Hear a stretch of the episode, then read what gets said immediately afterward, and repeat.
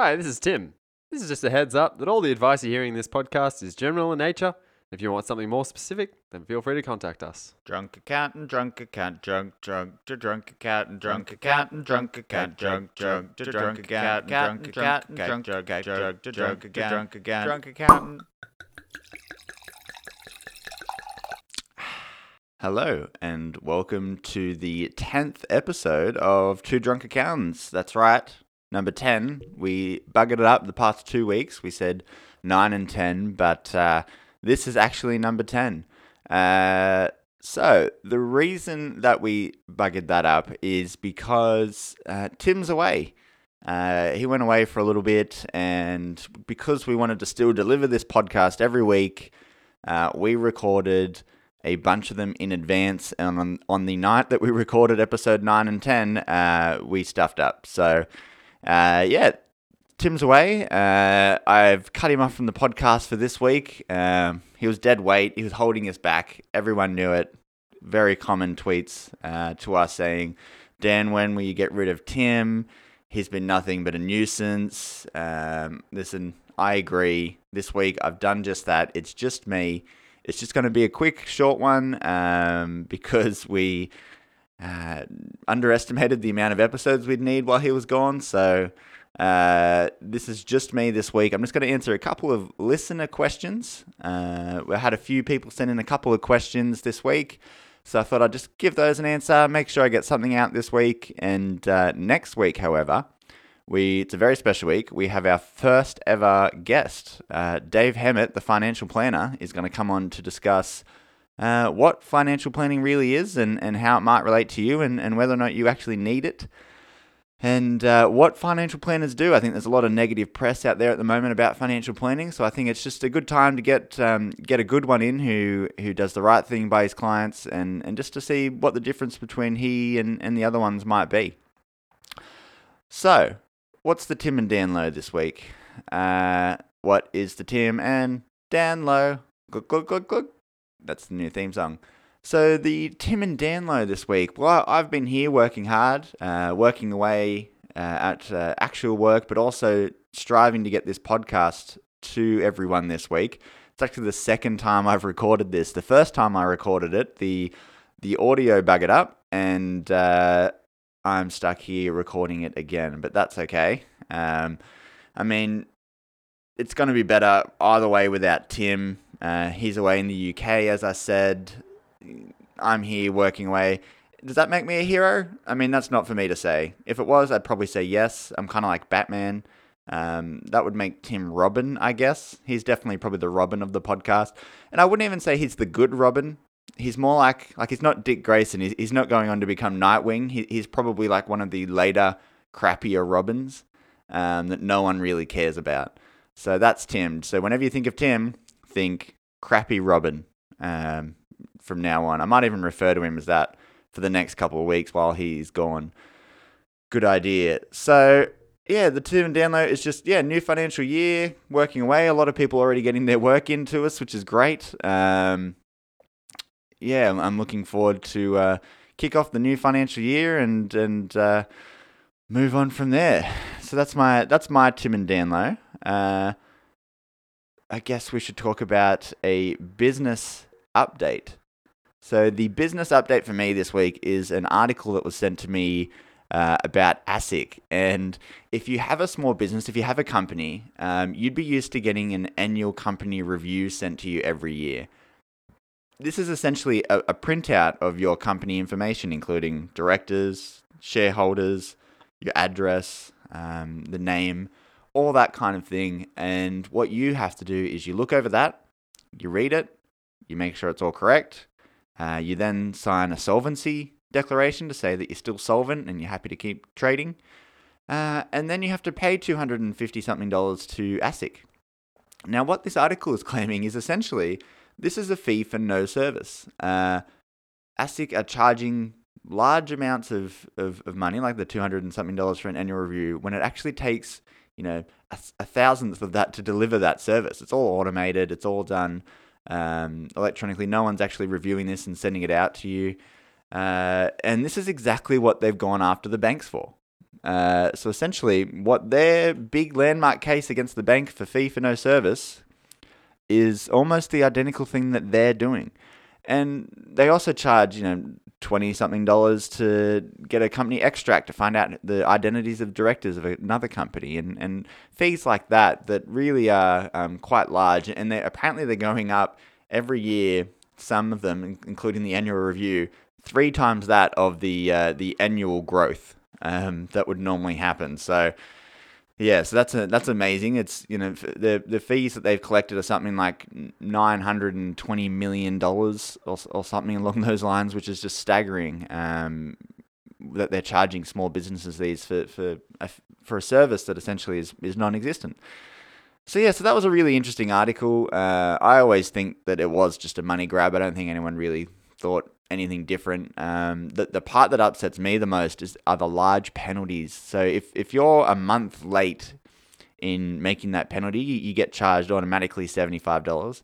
Uh, if you're two months late, it jumps up to like three hundred dollars or something, and, and suddenly your your two hundred and fifty dollar ASIC fee is now five hundred dollars. Uh, and yeah, that does get a lot of people out. So yeah, it's a it's a little bit concerning that uh, the body that's there to investigate this kind of thing is doing that. Um, so I guess we'll just watch this space and, and see see what comes out of it. I, I hope there's a reduction in that annual fee. It's not a lot. It is only two hundred and something dollars, but still, uh, for a small company that uh, that that runs on thin margins, you know, a little family business, then yeah, it, it definitely would be a saver. So watch this space.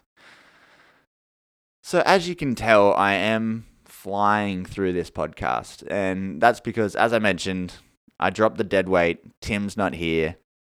He's always held us back. Uh, we're flying through. I'm getting through all this content. It is going to be a shorter episode this week. I do only have a few little questions to go through in our main topic, which is just our Q and A special.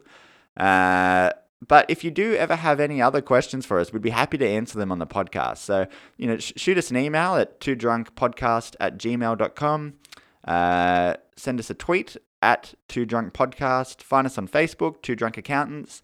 And yeah, we'd love to hear from you, and we'd love to uh, to answer any questions that you might have about small business or about anything accounting related that uh, that you might be interested in. So, I guess we'll move straight through to these questions. Here's the first one. The first one was regarding laundry. Now, this is actually a pretty relevant question. Um, I guess I had this one because it is tax time. People are trying to get their individual tax returns um, prepared. As we've mentioned on an earlier podcast, we are a small business podcast, but that does involve getting your individual tax return done, um, which may involve some of these laundry deductions. So I'm happy to explain this. So essentially, you're allowed to deduct expenses related to work related clothing, uniforms um, when they fall under the following categories. Occupational specific, uh, that's say if you're a chef and you have chef pants, uh, compulsory work uniforms, so they're a uniform that clearly identifies you as a uh, member of that organization or an employee of that organization. So if you go to the movies and you see them in their uh, you know candy bar outfits, well, that's clearly a compulsory work uniform, or non-specific um, or non-compulsory work uniforms. These can only be deducted if the organization you work for has registered them um, with the relevant body, which does happen but rarely.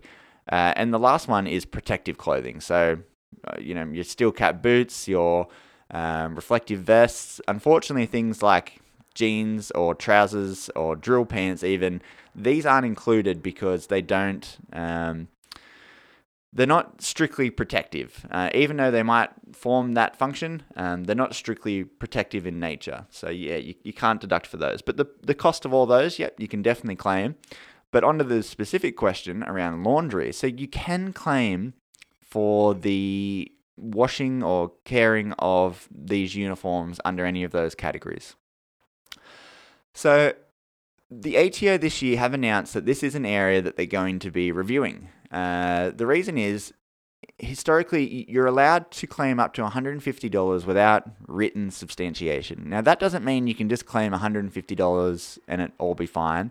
uh, you still need to be able to show or, or demonstrate that you know you, you did have to wash these clothing and you did incur these costs. And what the ATO have actually provided is a rate per wash, which sounds ridiculous, but it's a good way to estimate what your expense for this might have been. So what they've said is that if you're washing an item with other things, so if, if you're chucking your, you know, high vis vest in with your normal washing, uh, then you can claim 50 cents per wash for those items. If you're washing these items by themselves, uh, you can claim $1. So $1 per wash, and that, that includes the wash, the drying, the ironing, it includes all of that. So, as an example, let's say you go to work five days a week, you only have one work shirt, so you wash it three times a week and you wash it by itself. You don't wash it with other things. So you could claim $1 per wash, three washes a week. So that's $3 a week. And say you work for 48 weeks in the year, you can claim $144 for laundry expenses. Now that's the same for same calculation for any of this. If you're washing it with other things, it would be 50 cents per wash. So really you'd halve that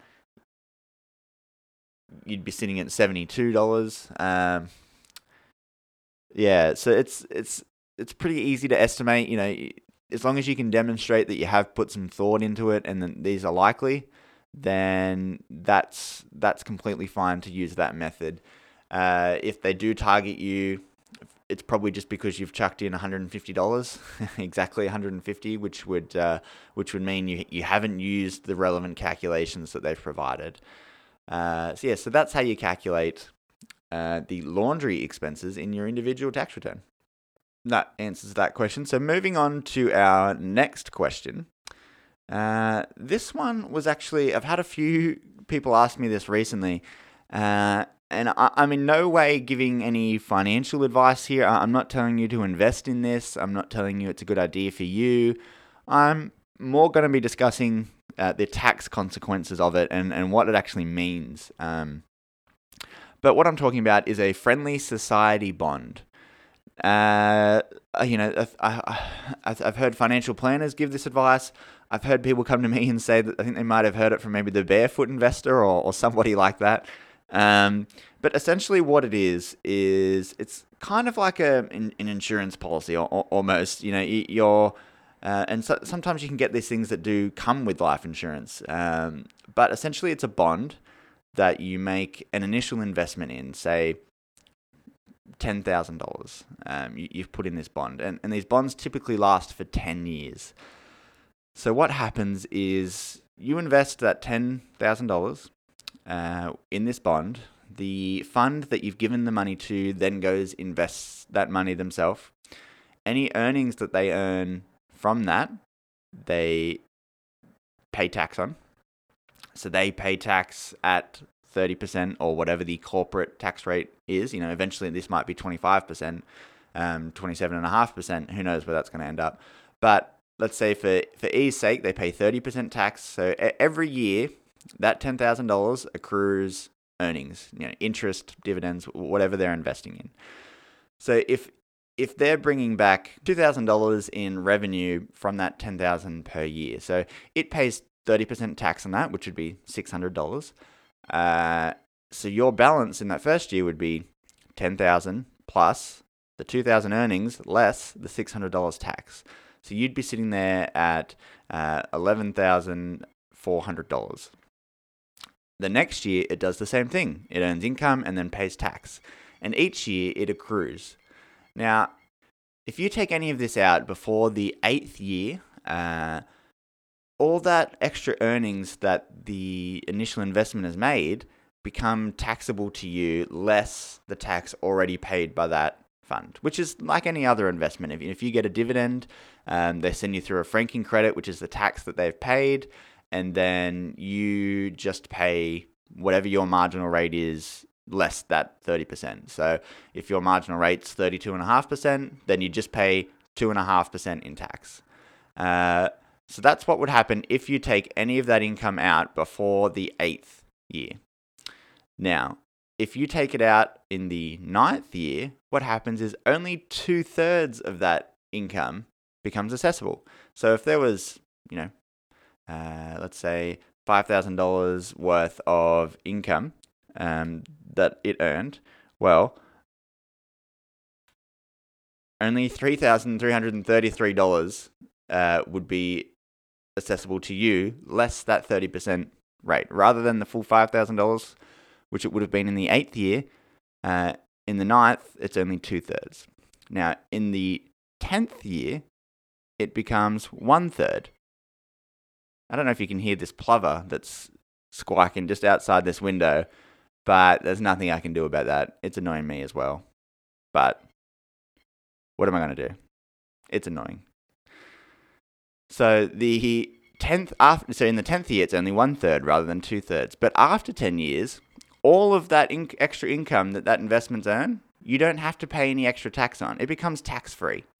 Now that's where the advantage happens. So the company or the fund has already paid 30% tax on all these earnings. So this only works out beneficial for you if your income is above any marg- like any threshold where the tax is greater than the corporate tax rate. So you know, if you're earning $37,000 and your tax rate's 32.5%, well, then you're getting an advantage of 2.5% on these earnings. Uh, if your income's, you know, much further up and you're paying 37, 39, whatever these tax rates end up being, uh, then you're gaining more advantage again. You're saving 7% on those investments. Uh, because all the income that you can take out becomes tax free, less the 30% tax rate.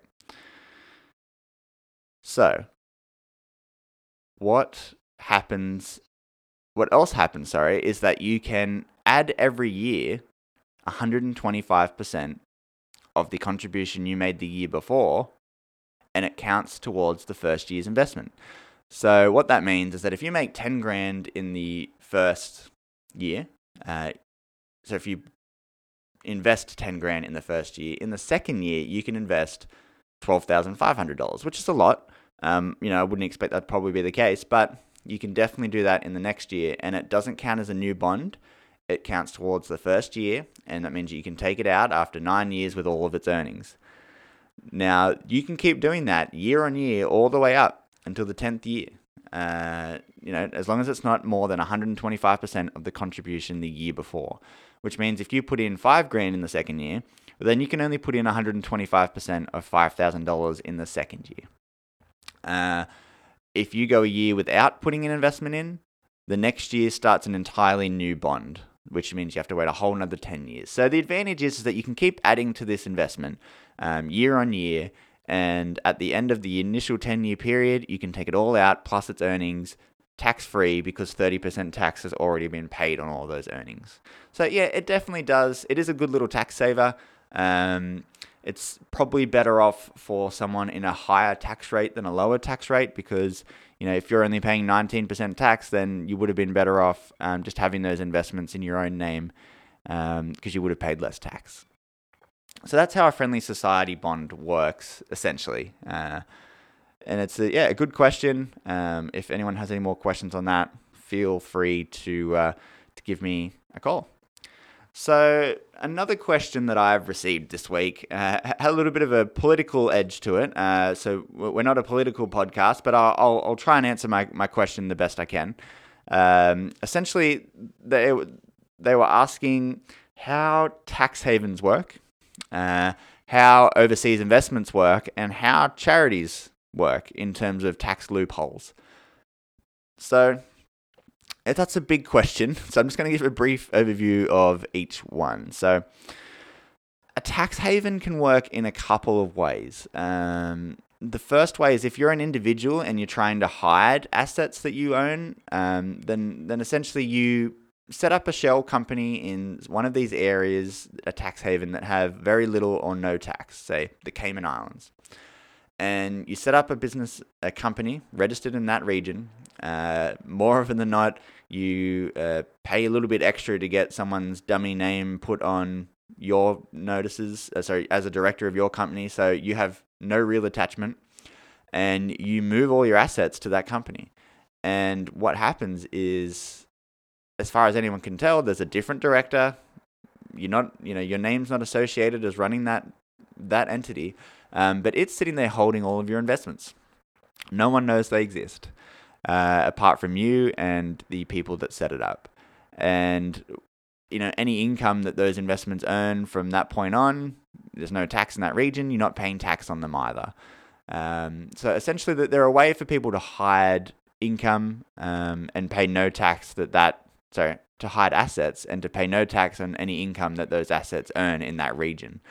Um, the other side of that is when a corporation sets up an entity in one of these areas. Say, you know, Apple was a I think a big example of that. They had a an office, uh, their head office was in Ireland or, or something like that, where it had a much lower tax rate.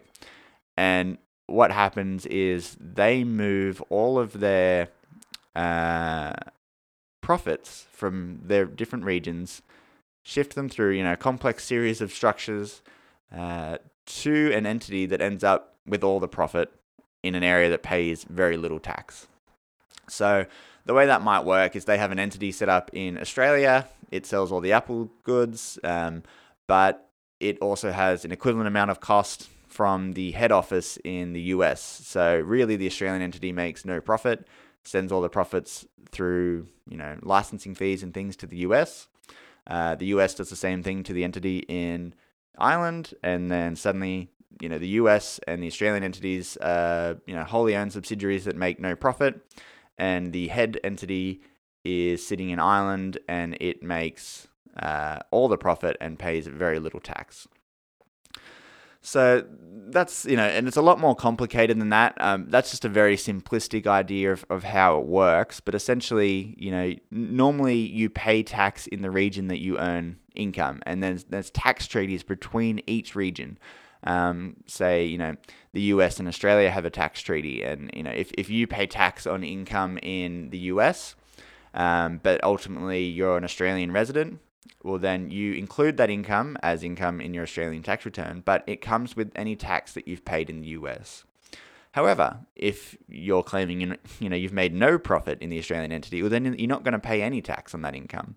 You're still going to pay GST. You're still going to pay payroll tax and other state taxes, um, but you're not paying income tax because apparently you made no profit. All those profits are sitting in Ireland, and you know you're paying much less tax. Uh, so that's kind of how it works for a corporate entity like a business. Um, and there's been a, you know there's a lot of controversy about that at the moment, and there's all that, especially with the individuals as well. You know, the Panama Papers a few years ago was a big deal. Um, you know, finding out a lot of a lot of Australian businesses have entities registered overseas where they're shifting assets or shifting profits and hiding things and dodging tax.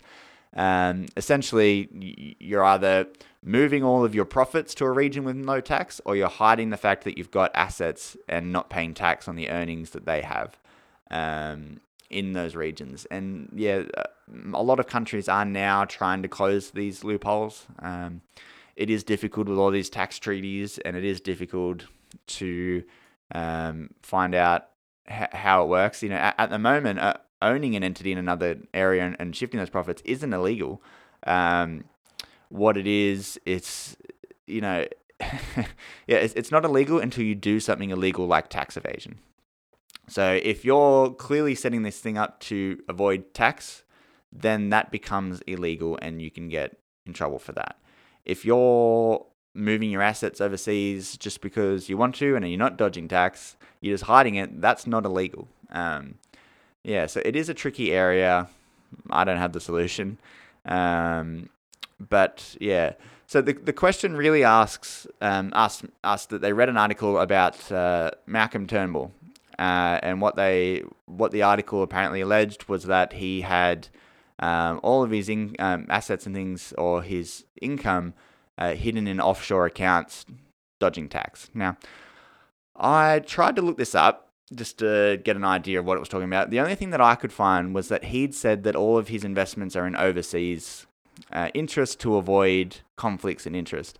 Now, what I think that actually means, it's a little bit different. It's not a tax haven. It just means that he's invested in overseas companies like Apple, for instance, um, or managed funds that are based in the US. And, and the reason that is a good thing is because you know he's out there spruiking uh, corporate tax cuts And if he had big investments in large companies in Australia, well, that could be a conflict of interest. So what he does is uh, have a lot of investments overseas in uh, a lot of overseas investments and funds. Um, which then earn income. But the difference is that income does come back to Australia and he would pay tax on any earnings from that income. So he still does pay tax even though they're invested overseas. The income does come back. That was my phone. Sorry about that. Uh, yeah, so he does still earn earn um, earn income from those things, and he would still pay tax. I doubt he's got any um, things hidden in overseas um, you know tax havens the same ways that I've described earlier. Um, so the other part of this question was uh, the second part was that money sorry that his income was transferred um, was donated to a charity that he owns and whether or not that's a tax loophole.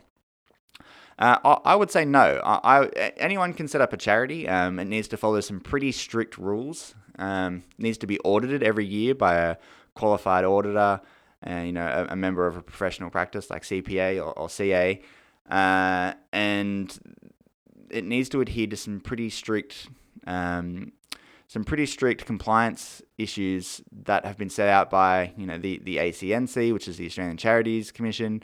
Uh, there's Fair Work get involved. Uh, there's a bunch of bunch of bodies that monitor this. Um, essentially, they need to be for the benefit of society or you know some section of society. Uh, if it's a deductible gift recipient, you know, if he's donating the equivalence of his wage there, it would mean that you know he'd have income of 550,000 and he'd donate 550,000 which means his income would be zero. Uh, he's not getting any benefit from that income, so I don't think that that would uh, I don't think that would be any tax evasion on his behalf because he's not actually receiving that income. He's doing it out of a you know a, a goodwill gesture to say I'm not, I'm not in this for the money. I'm in this for the benefit of the country. Uh, I have looked it up that his his foundation does do a lot of charitable work with hospitals. Uh, it does um, it does you know have scholarships at universities and, and, and things like that so you know it, might not even be a deductible gift recipient he, he he might just be simply donating an equivalent amount to his foundation but he's still paying tax on that income that he's earning as prime minister um, I'm, I'm not sure how it works but yeah, you, you definitely can set up a charity. It's not a tax evasion. Um, you, you're not getting any benefit. You know, if you pay yourself a wage from the charity, you still pay tax if money comes to you in any way, you know, you still pay tax. Um, but if that money is going straight to the foundation and then from the foundation to a charity or to a, um, you know, to a scholarship or something, then yeah, he's getting no benefit from that income and, you know, he's not paying tax on that. Um, or, as I said, he could be and still donating it. So uh, that's not a tax donation. They're fairly heavily, heavily um, regulated, the charities. So I, uh, it's not really a loophole. Um, you know, you, you, anyone could set up a charity and, and put their money to it. Um, it's not going to be good for them. They're not saving, you know, they're saving tax, but they're foregoing their entire income. So, uh, yeah, uh, I think I think that's a that's a separate that's a separate thing, and uh, still very interesting. One day we might even do an, enti- an entire uh, entire podcast dedicated to how to set up a charity and, and what's involved. Because I know a lot of people do want to help the community and they, they do want to do it, especially if they're making some, some good profits. They, they might want to, uh, to give back to the community. And uh, we, we have a few clients that have set up charities. And uh, there are different regulations involved if they're a smaller charity versus a larger charity. And yeah, it's, it's, it is a very interesting topic, but I, I wouldn't say it's a tax dodge in, in, any, in any way. Um, yeah, so that, that about answers that question. The next question I have, uh, this one comes from Damo. He and this is a friend of the podcast, Damo. You might remember him from the week uh, he broke his finger. Uh, he said, "When will accountants become extinct?" So thanks for that question, Damo. Uh, we appreciate your your feedback. As Tim mentioned, your accounting fees this year have gone up. Um, just you, uh, but in it although it's a silly question, uh, it does kind of have an interesting answer if you think about it seriously. Uh, So, an accountant, as Damo might know it, someone that's preparing his individual tax return. Um, you know, someone that simply got a, a payment summary and a couple of deductions. Um, this is this uh, you know the accountant as you might know it in that instance may very well disappear one day you know we did a podcast the other week about um, whether or not you should use an accountant and at the moment definitely is a good idea to see an accountant. You know we can come up with lots more um, you know we can make sure you're following the rules. You might get more deductions than you realize you were entitled to. Um, we keep all your records. We gave a whole lot of reasons. Uh, so for all those reasons, it's still a good idea for Damo to use an accountant. But you know, uh, you know, I can see one day that the ATO just issuing assessments. You you might not need to see an accountant for that simple return, and for that purpose, um, in Damo's eyes, accountants might become extinct. But accountants play a much larger role in society. We're not the people who sit there lodging individual tax returns. We're involved in management accounting, you know, cost accounting, uh, making sure big entities comply with complex tax system that we've got. You know, as, as long as the tax system is as complicated as it is in Australia, then you're going to still have accountants. Um, making financial decisions, these all involve accountants. Budgeting, all the rest. Uh, yeah, we're, we're involved in strategic management. We're involved in lots of things, Damo. So the accountant, as you know it, might not exist for you one day, but accountants as a whole, we will never die. Uh, so I did have one more question, and this is another silly one. Uh, not so silly, really. This is from Chris, uh, and he's asked, uh, "What is with the Bombers' um, recruiting strategy, um, and why do they suck?" So it's a good question, Damon. We all know Tim is a lifelong Bombers fan. And I just know, I, I think their strategy is just not to win another grand final since the one they won in 2001 or whenever it was. Um, it's an interesting it's an interesting strategy, and it's it'll be um, it'll be something to watch and see if it pans out for them. At the moment, it hasn't. Uh, but yeah, I guess I guess they just don't want to win as much as the other teams, um, Chris. But yeah, thanks thanks for the thanks for the question. It was good to uh, good to address the elephant in the room. So that brings me to the end of my questions for this week. Uh, as I said, just a quick one, just going through a few topics uh, that we do get some common questions on and a few that were sent to me during the week. Uh, Tim won't be here for the next couple of weeks. Uh, as I said, we're going to have a guest next week. Uh, so look forward to that and look forward to Tim not being here again. I imagine the feedback for this week's podcast will be, you know, excluding your phone calling, excluding the uh, plovers yelling at us in the background you know, this was probably the best podcast we've had. Um, you know, just removing Tim automatically made it 100 to um, 200% better. And yeah, I, I don't want to badmouth Tim. You know, he's a friend of mine. No one wants to badmouth him, but yeah, he's a wet blanket. He just brings us down, and uh, it's just good. It's good to be free. Good to be free of that. So I guess I will move on to my other thing this week. Uh, so I read this week the book um, Peter Garrett's autobiography, and uh, it was pretty good. It was really interesting. I, have listened to the Julia Gillard's biography before, um, where she talks about you know the whole uh, debacle that they went through um, between 2010 and 13, uh, and it was just interesting to hear the same story uh, from a different perspective, and and get get his ideas on on the whole thing.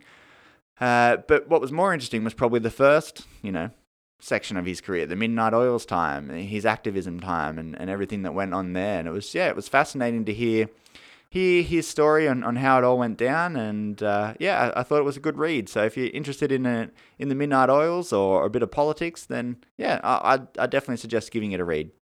It's a great book. Uh, so that, that about brings us to the end of the podcast. Uh, thanks for listening, everybody. Uh, it's been a pleasure, and I will calculate later.